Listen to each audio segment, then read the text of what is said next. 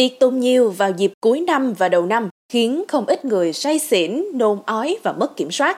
Nhiều cách giải rượu được săn lùng và áp dụng, nhưng những cách đó có thật sự hiệu quả hay không? Xin chào quý vị, hãy cùng với Minh Anh tìm câu trả lời trong số podcast ngày hôm nay nhé.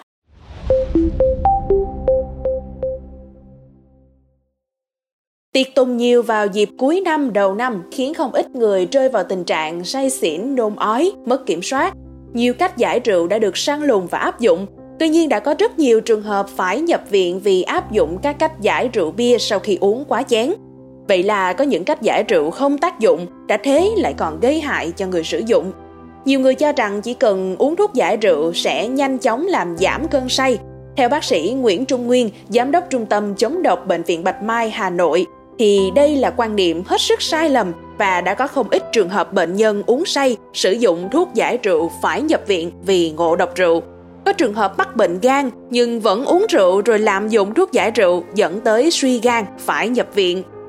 Theo bác sĩ Lê Cao Phương Duy, phó giám đốc bệnh viện Nguyễn Tri Phương, thành phố Hồ Chí Minh, thì thực chất các loại thuốc được giới thiệu là thuốc giải rượu hay các phương pháp giải rượu dân gian giống như là uống nước chanh, nước cam, đường, gừng thì chỉ góp phần làm quá trình chuyển hóa rượu nhanh hơn, làm thời gian say chậm hơn chứ không có tác dụng giải rượu.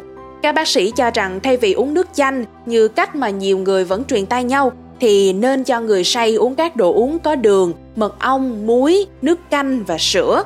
Khi người say rượu có biểu hiện đau đầu dữ dội, mất ý thức, tiểu tiện đại tiện không tự chủ thì cần đưa ngay đến các cơ sở y tế để được xử lý kịp thời.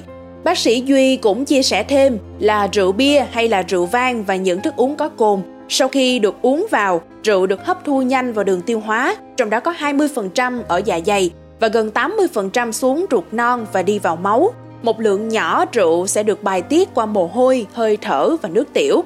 Chuyển hóa rượu xảy ra chủ yếu ở gan.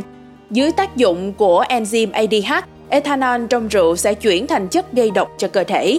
Khi áp dụng các phương pháp giải rượu, đặc biệt là uống thuốc giải rượu, có thể vô tình làm tăng tốc độ làm việc của gan và lâu ngày sẽ dẫn đến suy gan. Nếu những sản phẩm này có nguồn gốc xuất xứ thành phần không rõ ràng thì sẽ tiềm ẩn nhiều nguy cơ cho người sử dụng. Bác sĩ Duy cũng khuyến cáo rằng vấn đề không phải là tìm thuốc giải rượu để uống, mà là khi uống phải uống vừa phải, đúng ngưỡng cơ thể chấp nhận được. Bác sĩ Trương Thị Ngọc Lan, Phó Viện trưởng Viện Y Dược học Dân tộc Thành phố Hồ Chí Minh cho hay, hiện nay thì thuốc giải rượu chỉ sản xuất ở nước ngoài vì sản phẩm là thuốc nên phải được Bộ Y tế cho phép nhập khẩu. Bên cạnh đó khi uống thuốc thì cần liều, nhưng rượu thì không có liều nên hướng dẫn uống thuốc giải rượu sẽ khó tương ứng với lượng rượu được uống. Do đó thì những loại thuốc giải rượu được trao bán tràn lan thì không nên sử dụng.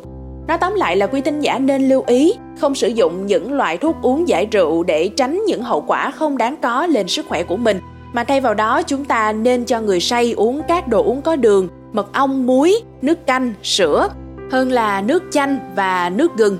Xin cảm ơn quý thính giả đã lắng nghe số podcast này. Đừng quên là theo dõi để tiếp tục đồng hành cùng với podcast Báo Tuổi Trẻ trong những số phát sóng lần sau. Xin chào tạm biệt và hẹn gặp lại.